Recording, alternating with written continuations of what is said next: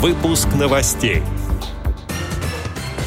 Особенности публичного выступления обсудили в Республиканской библиотеке для слепых. Пункт помощи одиноко проживающим людям с ограниченными возможностями по зрению. Далее об этом подробно в студии Алишер Канаев. Здравствуйте. Здравствуйте.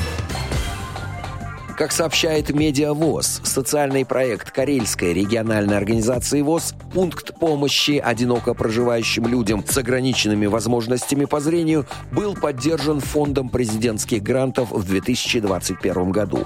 С марта прошлого года пункт помощи начал свою работу. Были закуплены технические средства реабилитации, в основном медицинского предназначения.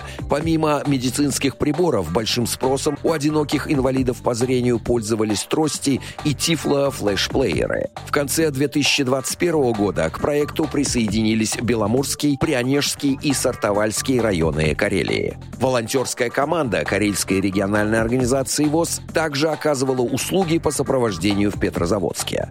Реализация социального проекта продлится до лета 2022 года. Как сообщает РИА Дагестан, 30 января в Махачкале в Республиканской специальной библиотеке для слепых состоялось заседание социально-психологического клуба «Неведомый мир». В заседании приняли участие сотрудники и читатели библиотеки, студенты факультета психологии и философии Даггос университета. Участники обсудили эмоционально-волевые проблемы, а также психологические особенности публичного выступления.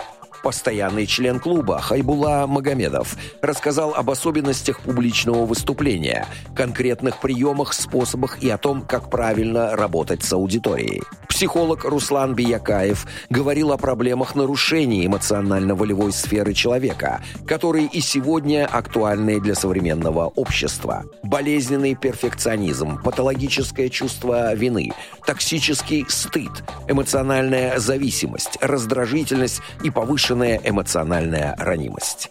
Отдел новостей «Радио ВОЗ» приглашает к сотрудничеству региональной организации. Наш адрес новости собака радиовоз.ру. В студии был Алишер Канаев. До встречи на «Радио ВОЗ».